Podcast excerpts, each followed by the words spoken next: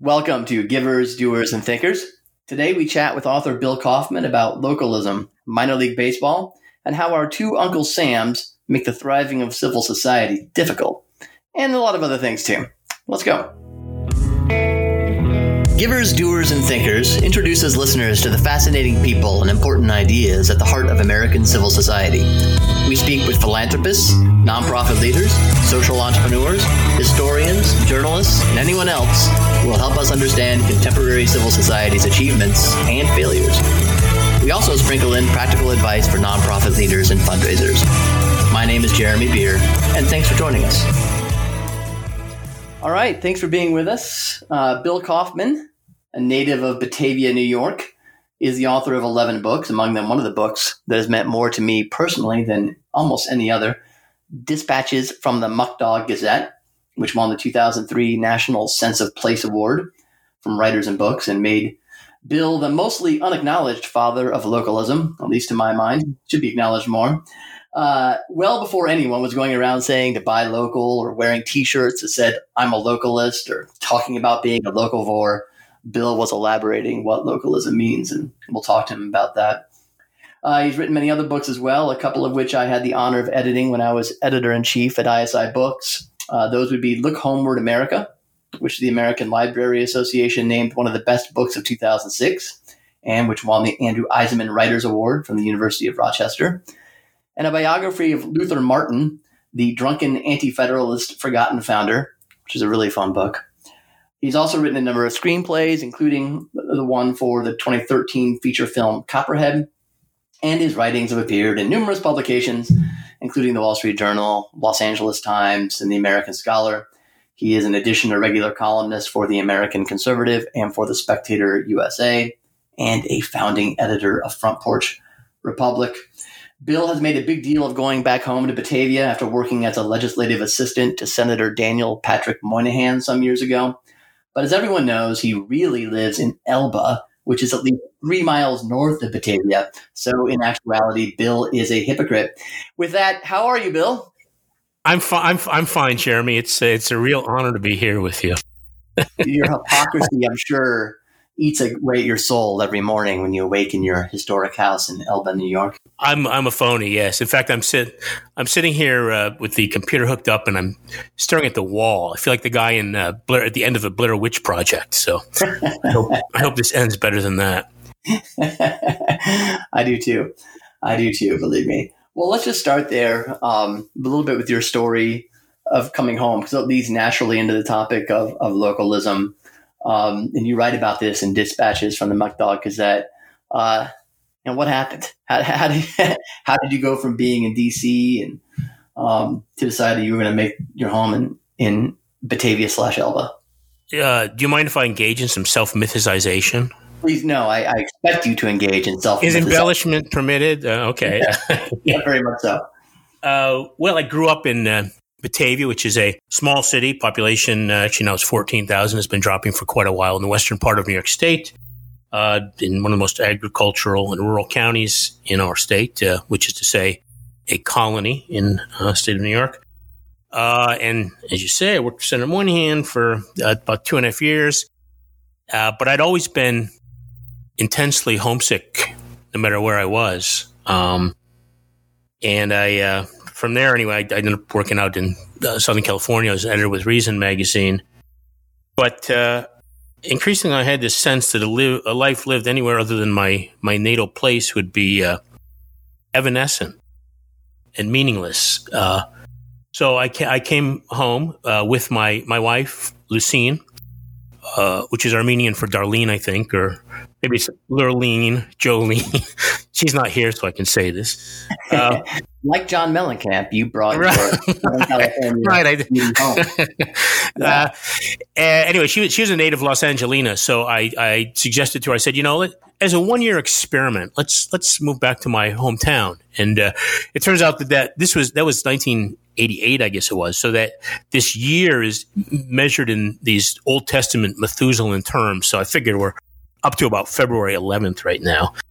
Um, and yeah, so we uh, uh, we came back, uh, she actually adapted very well. I mean, within, uh, as you say, a few years, a few years after we were in town, we uh, she was coaching uh, high school tennis up here, about five miles north of town. So we moved into a house up here. She was she actually served two terms as town supervisor and uh, stepped down only because she thought if two terms were enough for George Washington, uh, is enough for her. but you know, she hit. I think a lot of people. Of, uh, Elba yeah. Yes, I, yeah. She was actually uh, she was once denounced in a letter to the editor uh, by this uh, this great cranky local farmer who wanted uh, this access road open uh, as the boss hog of, of Genesee County.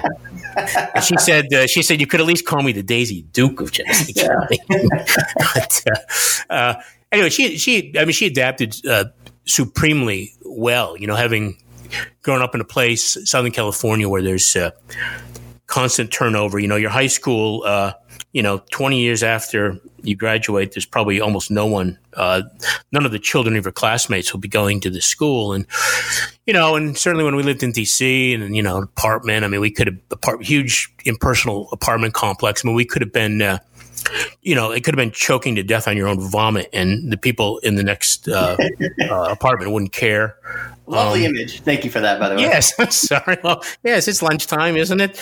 Uh, anyway, so we, we we we got back here. We've been here for over thirty years, and uh, it's uh, it's not all bliss, but uh, I mean, obviously there are. It's it's it's much easier to idealize a place uh, when you're not living there. Uh, Lord Acton said that exile is the nursery of nationalism. Um, uh, but once you're back, and you know, you see the the warts and all, but uh, I don't know. It's it's uh, Booker T. Washington said cast down your bucket where you are, you know, and it, does, it doesn't have to be your hometown. It's just, it doesn't even have to play, be the place where you live right now. I mean, it's, but, it, but at some point, at some point you have to do that, I think, or else everything is just, uh, everything is just fleeting and, and, and, and, and transitory. Uh, uh, and you never make a connection. Um, so for better or worse, we did, I guess. The, it's one of the things you meditate on, if I recall correctly, in, in dispatches on the Muckdog Gazette and many other uh, of your writings as well. This um, uh, how difficult we make it to have any sort of rich uh, community life, civil society, to use the wonky term uh, that that we use here. Uh, with, when there's so much mobility, and I remember you, you kind of opened my eyes to that. The sort of that geographic mobility, so much celebrated uh, in America, is actually a problem. If it deserves to be celebrated, it also deserves to be thought of as a problem as well, right? Oh yeah, I mean it's a great, it's a great undiagnosed malady, I think, of American life, and uh, as I think I wrote in the book, it's also. Uh, it's even in, it's embedded in in the language. I mean, you, you consider a couple of colloquialisms. Uh, we say he'll go far of a promising young boy, you know, and this is uh, uh, this is praise, thinking that success can be measured in the distance one has, has gone from home.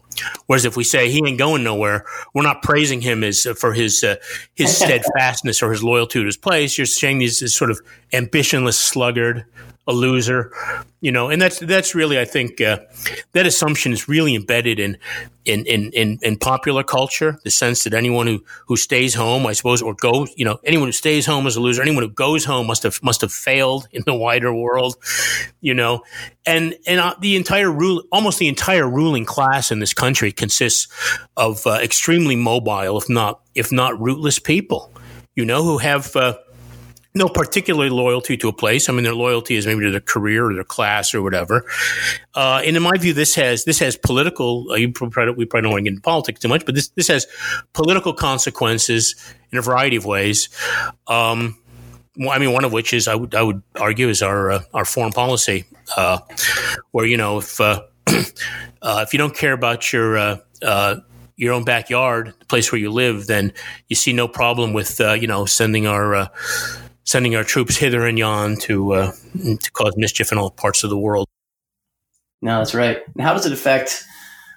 I mean, we it's a trope uh, now, two generations at least of scholarship uh, about the decline of American civil society, sort of the um, thinning out of our associational life. Um, what's the? I, I mean, obviously, our mobility is is clearly one of the causes of that. What what else would you put your finger on there? Like, first of all, what am I? What are we talking about when we talk about civil society? You know, uh, in your mind, and then and what's what are the things? Well, I mean, they're the, the, sort of they're the sort of voluntaristic uh, uh, associations that your man uh, uh Tocqueville spoke of, and that uh, that exist still. I mean, certainly they were. I mean, they were even stronger when I was a kid. I mean, just uh, say the various community fraternal organizations, you know, Kiwanis, Rotary, this sort of thing that you know one of my favorite writers, Sinclair Lewis, used to lampoon mercilessly. But these were these were signs, I think, of a of a community's civic health, you know? Um, Little League, things like that. And they don't they don't have to be even organized in in, right, in that right. way. But uh, you know, fact, uh, less organized the better in many ways, uh, right? For well, pardon, I, pardon, me, I missed that. The less organized, the better in many ways. Oh yeah, well yeah, as a as a you know congenital uh, anarchist, I agree. I mean, in fact, we I'm involved with uh, I'm involved with some have been I've I've actually forsworn any kind of political involvement locally, even though I write about politics uh, quite a bit. I mean, my my activities are pretty much all uh, cultural. Uh, you know, and yeah, some of these are through established organizations, the Historical Society or the Landmark Society, whatever. But there are also uh, extremely unorganized groups that, that work. I mean, we, we honor, for instance, our, uh, our native son uh, writer, a novelist, John Gardner. We have a John Gardner Society, and it's been going on for like 25 years or so. We've never had, uh, we've never had any organizational meetings. Um, we have no budget. Uh, we have no officers, and yet every year we have a couple of events. You know, we we put on a uh, we've had a we gather every, the one of the last two Saturdays every October at uh, this very funky diner called the Polka Dot, which has been around since the late 40s. And it's very unself consciously funky. It's not like there are hipsters there, you know. No, it is not. I mean, I've been there and I can I can testify to its non hipster character. completely. Yeah, but it was but it was Gardner who was one of the last American novelists who grew up on a farm. And it was very interesting.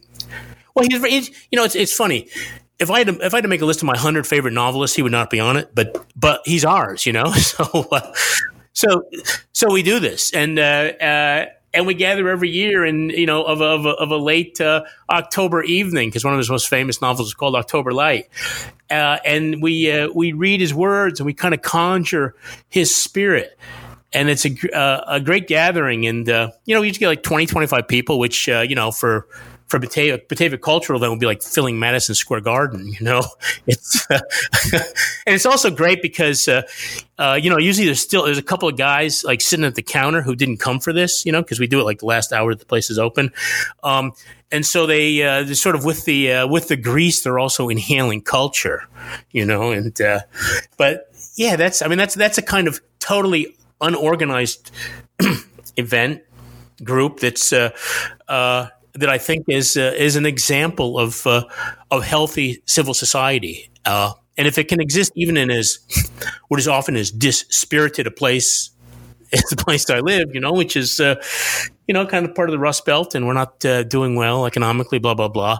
I can it can exist anywhere if people would would simply take their their you know take their eyes off off the computer and and refocus on on the things nighest to their hearts and their lives. Well, that's just it, right? So I was going to ask you. I mean, you know that John Gardner is one of yours, but I know because I've been present at many of your lectures where you will you'll be in some random place like Delaware and start telling the audience about the greatest uh, you know literary figures and, and political figures, cultural figures in Delawarean history, and none of them know anything about them, right? even well, except Joe Biden. Right? and so it's a real like how do you um we've been sucked into sort of an abstract life by our um, uh, media, our technological uh, uh, media and capabilities. How do you how do you get back out of that? Uh, you know, it, that is a, that is a that is an excellent question. Um, I, I know you want a real answer, but that's, that's, yeah. I mean, when I yeah when, when I, the, the interesting thing is when I give these talks, um, uh, people nod in agreement. All, there's always a couple, like I've, I've, spoken to a lot of schools over the colleges over the year, and there's always a few kids who come up afterwards. You just kind of see the light in their eye, you know, and they'll tell me about where they're from. And uh, I don't know what can we do, but I mean, I, I, don't have any kind of preaching bone at all in me, but but evangelize in a way, you know, and uh, and you know, hope that you know it'll spark or uh, further an interest in where they're from or where they're going to end up, you know, or the, just the place where they are. I mean, it has to be. Um, I mean, I really distrust like centralized authority and any kind of grand schemes or proposals. I mean, there's a sense in which the schools are complicit in what's happened because they've de-emphasized local history and you know and uh, they're obsessed with not only standardized, you know, obviously the standardized uh, tests, but also, excuse me, um, also kind of nationalized curriculum. You know, all this "No Child Left Behind" crap. yeah, um, I think we should leave child be- children behind. I think I think a lot of times they're better off being left behind. I love it. Yeah, well, that and that's probably not a winning political slogan, but it's uh, there's a truth to it. it um, well, the, but your point, if you don't love where you are, where you're from, or where you are, um, the, the, are the chances of civil society flourishing, associational life flourishing, are, are just about nil. They, they just yes. uh, there's almost no chance it will happen, and it seems almost there are powerful interests. um, not to be not this is not said in a conspiratorial way, but just this, their structures are such as to want to to not want us to necessarily love where we are, but to be paying attention to things far away. They're produced you know, far away uh, um, by centralized sorts of, you know, I'm thinking Hollywood and things like this. Oh, sure, yeah.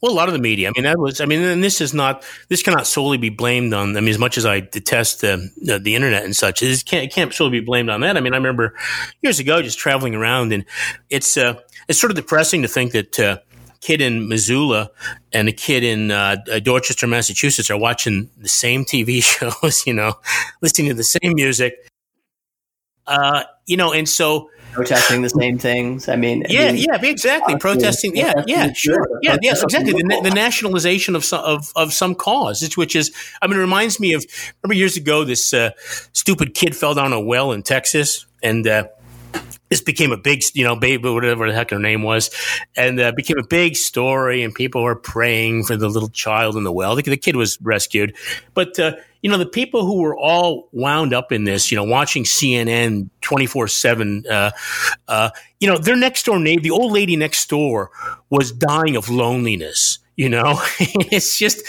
and, and they were and they're and they're blind to that. Uh, you know, Andrew Andrew Lytle used to say, "What? Take the turn off the radio and take the fiddle down off the wall," and that that apply, you know, uh, that applies in a variety of contexts. And uh, yeah, charity as well. You're right. Yeah. Um, oh, yeah. Well, I mean, you are you are Mister. You know, me or Mister Lo- uh, Local Philanthropy. Absolutely. Yeah. Right. I mean, instead of writing a uh, writing a, out a check to some 501c3 and taking your, uh, you know, taking your tax deduction and feeling good about yourself, uh, you know, get involved in something locally. Yeah, um, and, and plus, you, can, you, you, can see you can see the results there. You can actually you can actually help people at a local level. You know, one on one. And uh, I, am sure this runs contrary to the whole all this Bill Gates stuff, but uh, well, it's giving. You, have written about uh, that brilliantly, and I highly recommend your the philanthropic book. Thank you. Uh, I it's but it's true. I mean, one thing, um, the modern approach to uh, giving or helping others, let's put it this way, or trying to change the world, there's no attention to what it's supposed to do to you. Uh, you know, and in the Christian tradition, the Jewish tradition, uh, charitable giving is supposed to transform you more than anything else your own heart. And if you don't get involved more than writing a check, uh, don't involve yourself in a really, in a, even a sacrificial way, um, you know, you're, you're going to miss out on that, the, the, the riches that can accrue to that kind of. Yeah. Amen, brother. Acting. Yeah. Well, let me cash a check on something I said earlier about the two Uncle Sams. I was prefer, referring, of course, obviously Uncle Sam, but also Sam Walton and Walmart to stand in for sort of big business. this role because I know you have thoughts on this. In um, uh, you know, we talk about civil society as and it's you know non-commercial, non-governmental entities, but you know it strikes me that um, the smaller the commercial enterprise, the more it really is part of civil society. Uh, you know, small local businesses are maybe indistinguishable, almost at least, um, from small nonprofits and the way they may be, you know, involved in a positive way in the community and the way just the structure of a Walmart can't be. Oh, um, am I right about that? Oh, oh yeah, oh yeah. I mean, they they they are the lifeblood of the community. I mean, you could see it in in uh, in Batavia when uh, you know Walmart Walmart cometh and our our last remaining department store, Carr's, which I write about at some length in the, the Muck Dog Gazette book, and other places closed. And so, you know, so business sort of uh, becomes imbalanced, uh, all the big boxes on the edge of town. And uh, some of the, I mean, some of the consequences, you know, um, I mean, my wife was uh, involved involved with United Way for years, and uh, you know, uh, the big companies were are far less charitable. You know, they they always have to check with corporate, you know, before they make yeah. a donation. Yeah. And this even filters down. Yeah, this this even filters down to things like little league sponsorships. You know, where uh, you know it used to be the team when I was you know playing little league teams were all sponsored by Kiwanis or Lions or whatever, or the the local optometrist or the uh, you know the the corner deli. Um, and as these places disappear, you know, Walmart's not sponsoring little league teams, you know, um, and uh, you know, you have. I mean, I've, I was involved for. I've been involved for many, many years. Like most of my life, actually, with our local minor league baseball team, uh, the same thing. I mean, we need to, you know, we we to, to stay alive, we need to sell advertising on the outfield wall, you know, and uh, again, the, the local shoe store, the local clothier and such, they were always the guys who bought those ads. Walmart, Kmart, Target, they do nothing. I mean, these are leeches who suck the life out of your community.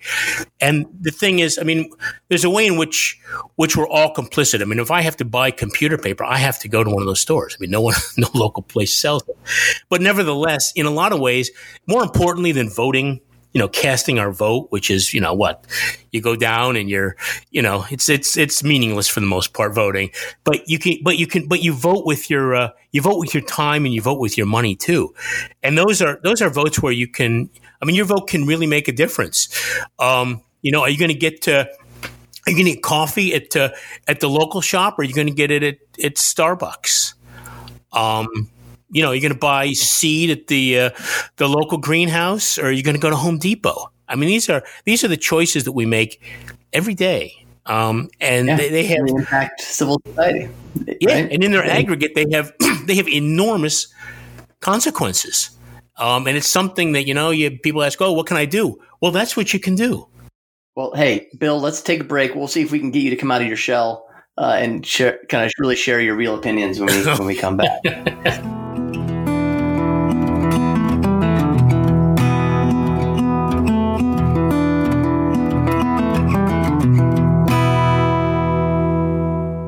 Okay, a little time out here for some practicalities as we do during these podcast episodes. And today uh, I have Ian Bernhoft, uh, managing consultant of the Writing and Communications Department here at American Philanthropic. How are you, Ian? I'm doing well. How are you, Jeremy? Good, good. Um, for the sake of everyone out there, Ian um, just joined us recently, and he, he teaches English uh, at Providence College. So um, has a sort of proper credentials for talking to us about uh, writing and communications. Uh, Ian has written a number of articles for us uh, on Philanthropy Daily. You can find them on philanthropydaily.com. Just type in his name, Ian Bernhoft.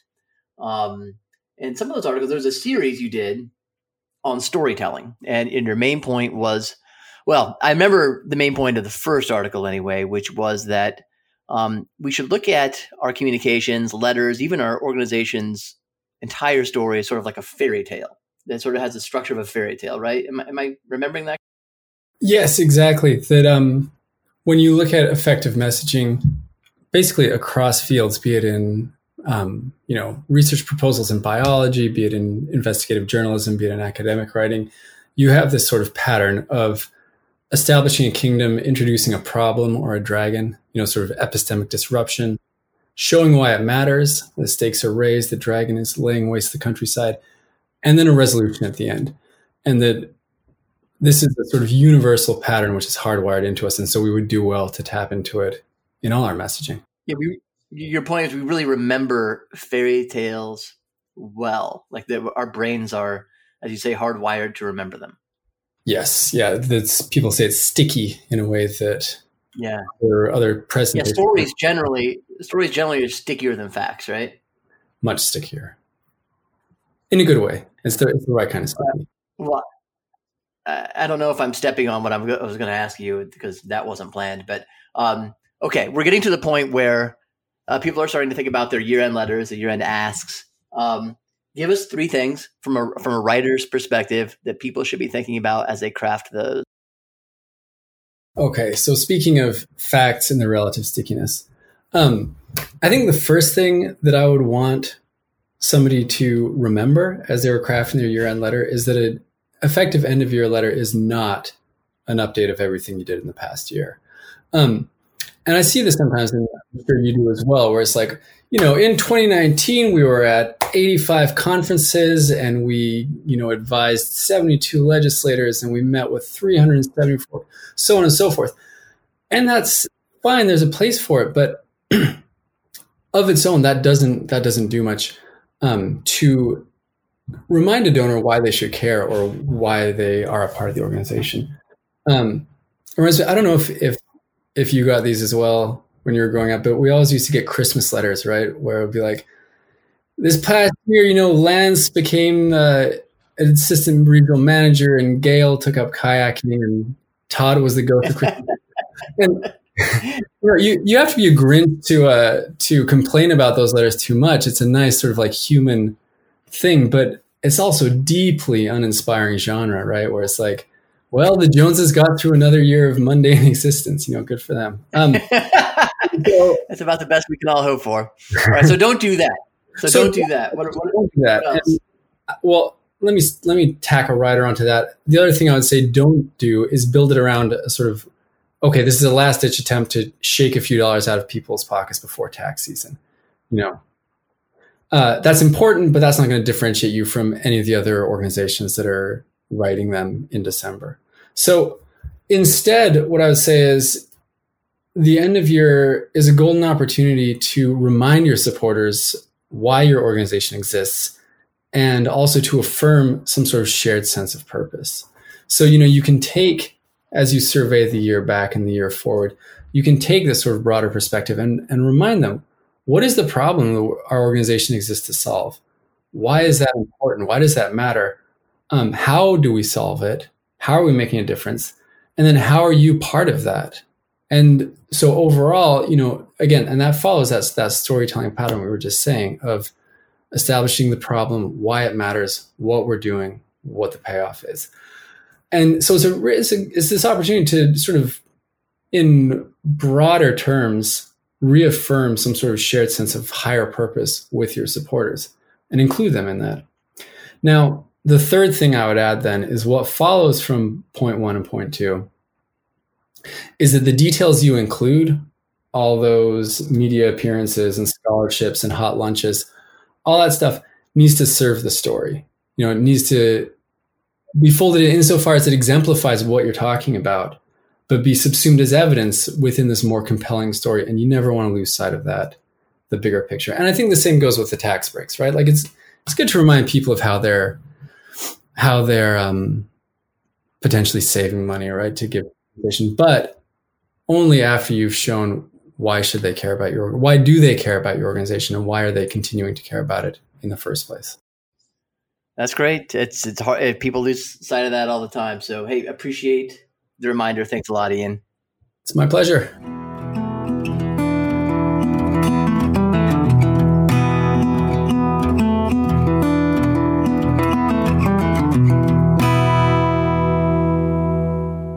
right back with uh, author Bill Kauffman talking about localism, civil society, community, associational life, all those good things. Um, you you brought up the muck dogs. I want to give you a chance to talk about that um, because it's an interesting. It's another sort of I guess commercial venture that's really sort of an anchor of civil society in, in Batavia over generations, and it's gone this year, of course, and maybe gone forever. But how does talk a little bit about how that has served sort of as a glue in, in your town. Oh yeah, completely woven into the fabric of our town. We, uh, uh, 1939, uh, what became the New York Penn League, which is uh, single A, the lowest level or almost the lowest level of professional baseball. Uh, the league was founded uh, in a meeting here in Batavia, um, six teams. It's endured. It's uh, right now the oldest continuously operating single A league in the uh, yeah, in baseball, though that may soon be ending. Um, and so for what uh, 80, 80 years, 81 years. Um, there's been base, there's been baseball here every summer, and it's. Uh, I grew up like a block from the park. Uh, I mean, my dad was like a bat boy ball shagger. I I did some of that stuff, um, and I've just been in the stands, and it's uh, it's given it's helped to give our town an identity. It's it's a it's a shared experience. Uh, it cuts it co- cuts completely across class lines. I mean, small towns small cities are much less class divided than, than larger places anyway. But uh, you know, there are no there are no there are no social distinctions uh, in the bleachers, and it's uh, well, you know, I, I, love baseball. I love watching the games. You've had a lot of great players over the years. I mean, to me, what's really beautiful about it is the people in the stands, and uh, and it's uh, it's a gener- it's a it's a multi generational thing, and just you know the, the uh, you know, I, when I when I'm there, I not to not to sound all mystical or anything, but uh, you know, uh, Chesterton spoke of the democracy of the dead, and I I like feel the presence of the people who, since I was a kid, have been there, and and then they're gone. You know, but and new people come, and it just it just gives you a sense of of continuity, um, and that that people in in this little town have shared this now for for four score years. You know, um, and yeah, it's. Uh, I mean, Jeremy, you've you've, you've been to games. Uh, you've written a great book on baseball, so you you, you know what this kind of stuff means. I, have I've sat in the stands with you and your friends, and it, you're exactly right. And um, I remember joking with you because, like, in the stands, and like the twelve people that you always sit with, whatever the right number is, there's like there's like a former Jeopardy champion. There's the editor of the local paper. There's a guy who works at the local museum and, and like has his hobby of going to vice presidential grave sites. I mean, like really interesting people, very smart, different walks of life. And yeah, I, I, what you said just now about a sense of continuity. I mean, that's what's, you know, what's celebrated is disruption, right? If I if I had a dime every time I heard the word disruption every day in my work life, you know, I would I would be I'd be rich. Uh, it's that's what's celebrated: innovation, disruption. But we, we actually right, right. need continuity as human beings. I mean, it's really important to our sense of well-being. Disruptive innovation is clearly related to the sort of sense of hyper anxiety that we're suffering through right now. I think absolutely, and we're we're we're suffering a little of that right now because we are in uh, severe danger of uh, losing the team. I mean the uh, the league the league expanded willy nilly about 20, 30 years ago into uh, larger cities. And so they've always want, even though we're the birthplace of the league, they've always wanted us out. You know, it's, uh, it's like we're the, by, we're the smallest team in the league. I, I, think we're now the smallest team in professional, smallest city in professional baseball. You know, it's unfashionable. Um, and, but we've, but we were always a community owned team, kind of on the Green Bay Packer model, which professional sports hate community owned teams. the only ones that exist were, were somehow grandfathered in. I mean, you, can never have that again.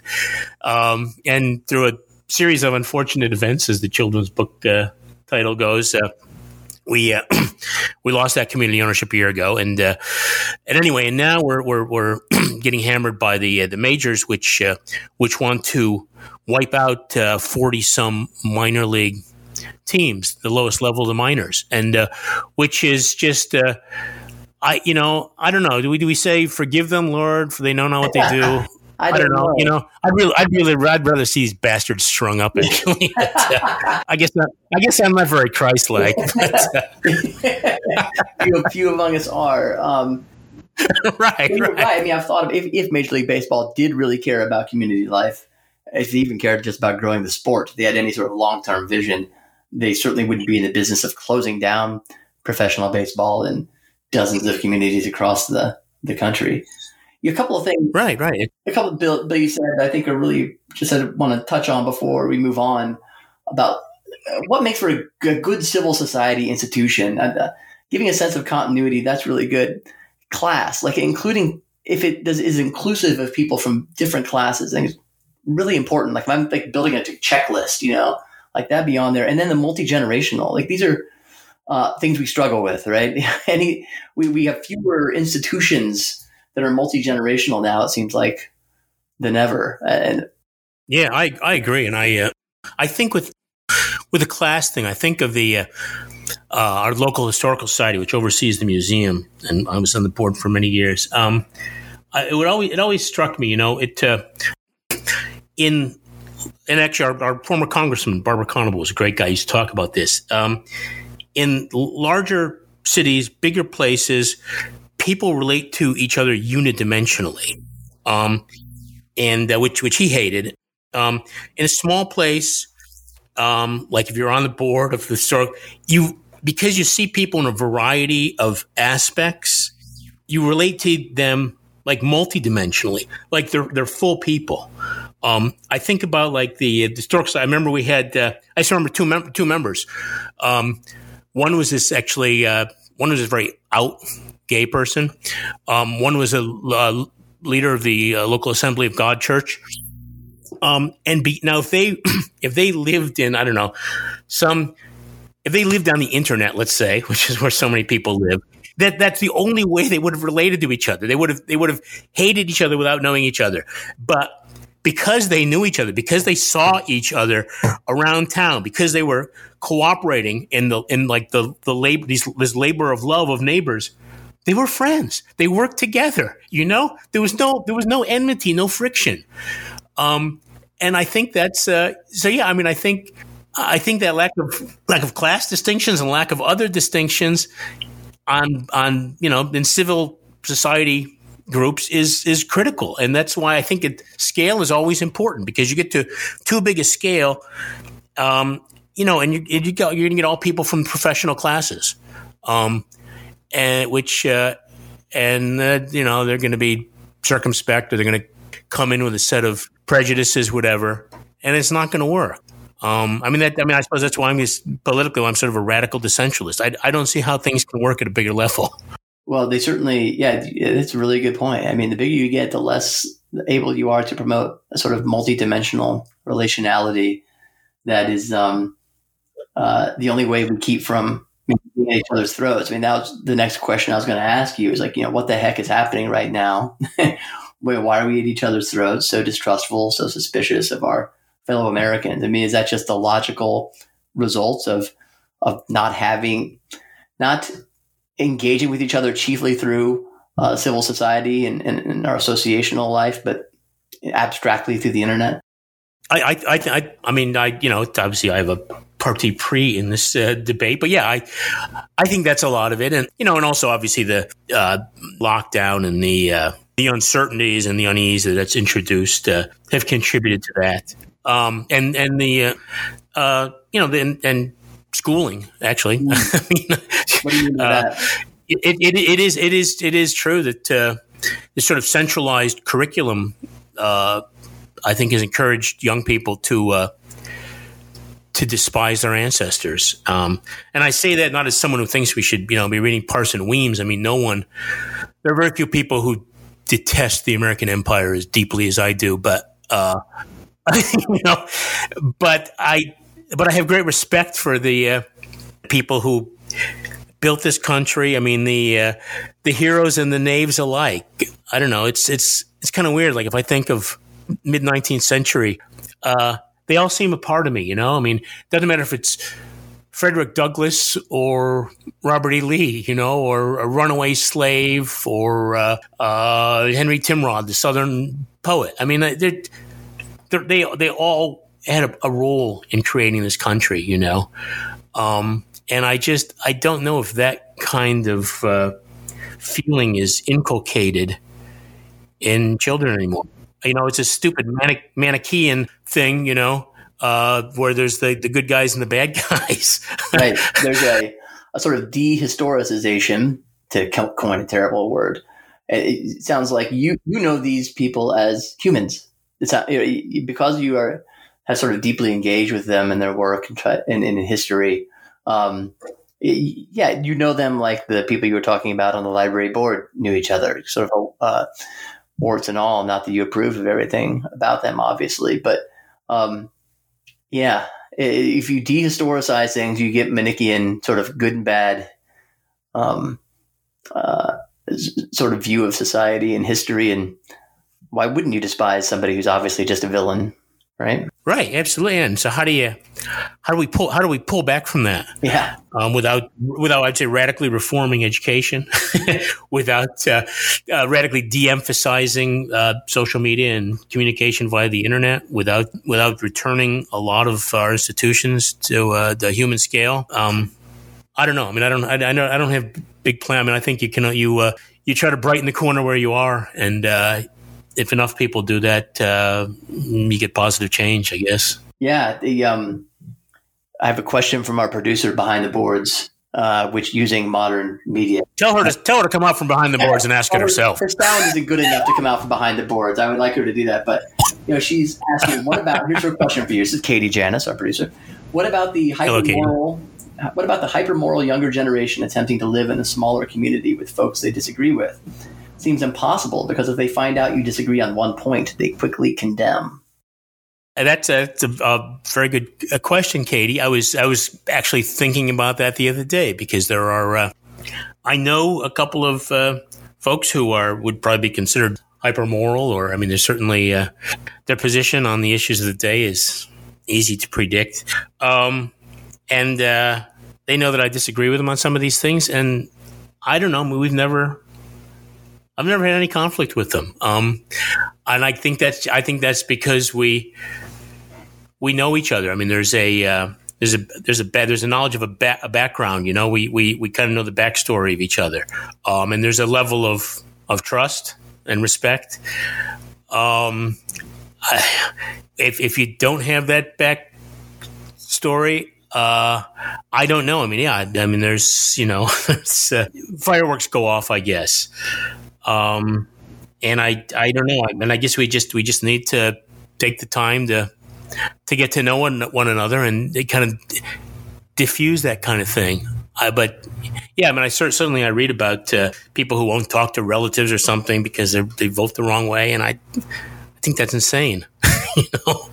Well, that's I mean, I guess one of the common objections, Bill, to the, the line of thinking is like, oh, you all this concern for localism, uh, for a community um, uh, integrity or um, self uh, uh direction. Isn't that all just a cover for racism and intolerance? And it, isn't wasn't it necessary to break through that in order to reach a sort of greater level of racial equality in America? And therefore, isn't it necessary to continue to breaking through all that?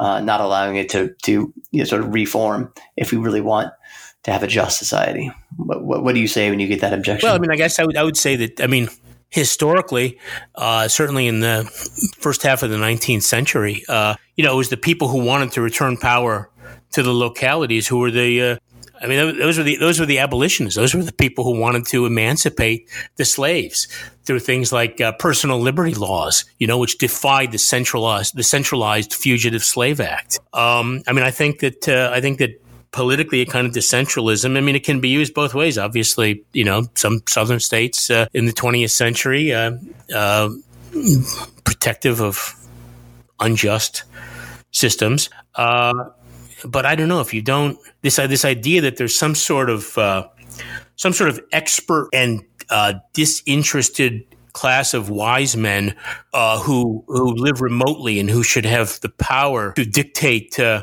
uh, events and affairs in your community. I mean, I just I don't see it. I mean, there to me, what these people do are uh, you know, there's never been a there's never been a local government that has sacrificed hundreds of thousands of Americans in foreign wars. You know, um, I mean, the, those really grotesque uh, acts uh, that the U.S. government has committed, uh, or the Indian Wars, the, the, you know genocidal campaign against the Indians in the 19th century. I mean, these were these were acts of the of the central government. You know, they weren't they weren't done by uh, you know a bunch of local yokels. Here's a kind of naivete in the objection that um, uh, that those who will do the uh, watching and breaking down and ruling of the local community from afar are themselves, as you say, like a council of wise people who are right, right. Yeah, I mean, they're just they're they're at heart. Yeah, they're they're placeless people in the uh, professional class, you know, who've uh, been wrong time and again. And let's um I'm going to switch gears on you. I want to ask. I want to give you a chance to to talk to this because no one can answer this question other than you. Because uh, no one, no, seriously, no one. It's not. It's it's not going to be too personal, is it, Jeremy? Tell us about your. I don't. I don't want to reveal anything about myself. no, really, I don't know anybody who knows the history of America. Certainly, the history of its literature better than you. So, I want to give you. I want to get, draw you out on this. Like, who are who are the great American writers when it comes to really understanding the dynamics, possibilities of community, place, civil society? Can you give us a few like the people should, if they're interested in this, they should look up and get to know? Well, I think uh, I, I, think you and I would put Wendell Berry, the Kentucky poet, novelist, farmer, uh, at the top of the list. Uh, his poetry, and I would write as a as a. I mean, he's written any number of great uh, novels about the fictional town he calls Port William. Uh, the book I would rec- I, I, my favorite of those is Jayber Crow about a uh, town barber. Um, of the greatest yeah. novels ever written about a barber. I mean, I think we can we can definitely say that's the case. Are there other barber novels? I, that's a good question. Well, my, my, my friend Henry Clune, who's a very good Rochester novelist, once had a, a novel in which the uh, local barber was a peeping tom. but, but, I think I think Jayber Crow is probably better than than that book. Um, books about I'll, I'll I'll give you one I'll give you a, writer really out of left field who I think is like one of the most misunderstood writers in American history is uh, Sinclair Lewis, who was uh, considered the great writer of what they call the revolt against the village. Um, he wrote in the teens, 20s, 30s, supposedly mocking small towns, mocking the, the, the provincial Minnesota in which he grew up. But, uh, but in fact, Lewis was a great Minnesota patriot and localist, even in his actions, you know, memorizing the memorizing the uh, counties and county, all 87 counties and county seats in Minnesota, only buying artwork from Minnesota uh, uh, painters, uh, speak telling, uh, speaking to like ladies uh, groups and saying that he wanted to uh, to make Duluth the new Athens, um, and everyone thought he was joking, but. in the manner of what is it, Johnny Rotten's great line, "We mean it, man." I mean, he he meant it, and so the book there I would recommend is Babbitt which is often seen as oh a satire of these uh, moronic uh, small town businessmen. Uh, but in fact, Lewis's target is is conformity and standardization, and the idea that that the people in Zenith are aping the bigger cities. Um, in Lewis's view, and this go, work, goes through all his works, uh, Zenith and the small towns of America uh, would reach their potential if, if they were true to themselves and if they, they stopped looking outward for for for confirmation. Um, and to me, this is I mean, this is one of the things about uh, this is one of the this is one of the problems of the, the, provinces is that a lot of times the people who are in control of say cultural life in institutions um, uh, they they they believe that uh, you know the things in their own backyard are sort of second rate um, and they take their cues from I don't know the New Yorker or yeah. something like that. You know, they take their cues from people who despise them and people who, you know, I mean New York, New York, you know, like New York City. The there is more. There's more diversity of of uh, of opinion uh, uh, and thought in the Topeka, Kansas branch of the Women's Christian Temperance Union in 1905 than there is in the entire performance artist community in Manhattan and Brooklyn today. you know, I mean, these people, these people are conf- these people are the worst kinds of conformists. You know, who looks to them? They're not interesting. Fifty years hence, is anyone gonna is anyone gonna watch or, or read or listen to that stuff? No. Um, you know, no. I mean, the uh, uh, that's why we need. I mean, we need uh, uh, uh writers and painters and and and, and musicians, poets to spring up uh, from the provinces, and they don't have to be these, you know, rural pastoralists or anything like that. But but they need to to to, to tell us how they see their places, you know, through their eyes, through their experiences. That's what we need. I mean, that's that that's where any kind of regeneration, revivification of our the the moribund uh, American uh, literary and art scene is going to come from. It's not going to it's not going to come from the you know the New Yorker. Well, let me ask. Okay, that's wonderful. One last question before we let you go, Bill. What? So, where do you see do you see any of those green shoots today? I mean, do you? Uh, give us a little bit of hope amid the darkness. Yeah, I I think so. I mean, uh, gosh, look at uh, look at say the community supported agriculture. You know, uh, uh, farmers markets, uh, organic farms, the uh, craft brewing, um, the uh, the renewed emphasis in some, some quarters on on craftsmanship, things like carpentry and such. Um, and uh, I mean, there are, and I know a number of people around the, the country who are who are writing about, who are interested, who are living locally centered lives. I mean, I think, I mean, obviously, if you look at political strength, we're completely unrepresented politically. I mean, both both of the parties, the two wings of the bird of prey, as Gore Vidal said. I mean, they're both they both despise us.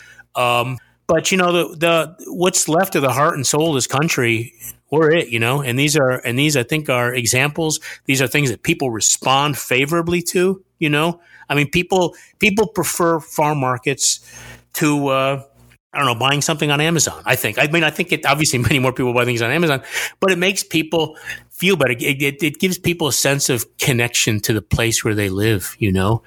Um, and and and we need that. And so, yeah, I see. Uh, I mean, I'm you know, I'm just I'm kind of innately a hopeful guy, but uh, yeah, I, I, I, see a lot of uh, a lot of reason for hope. And besides, despair is a sin, right? And it's no fun. Yeah. so yeah, exactly. Not only is it sin, it's also no fun. Um, right. That's more important, right? Yeah. Uh, Bill, thanks for your time. Uh, you can find Bill. Uh, he's not much online, but uh, he does have a website, billkauffman.net. Um, it hasn't been updated for several years, oh, but this, okay. Well, I remember when it came no, out. It was great. Well, no, well, no, I, well, well, but you, but you know what? I really haven't done anything for the last several years. So visit it. Visit it. Buy the books. All right. It, buy the books. Don't buy them from Amazon. Buy them from your local bookshop. Right. Or directly from the. Although I do think the move, the, the film I wrote that was made Copperhead, I, am told is on Amazon Prime. Oh, like if you're a member of that, you can see it for free. So uh, wonderful, you know, wonderful film. I, I totally recommend it to anybody uh, who's listening. Yeah, check out Copperhead for sure. Um, and yeah, Bill's writes for American Conservative and Spectator USA all the time. Um, thanks so much for being with us, Bill. Appreciate it. I, I, I enjoy it, Jeremy. Thank you very much.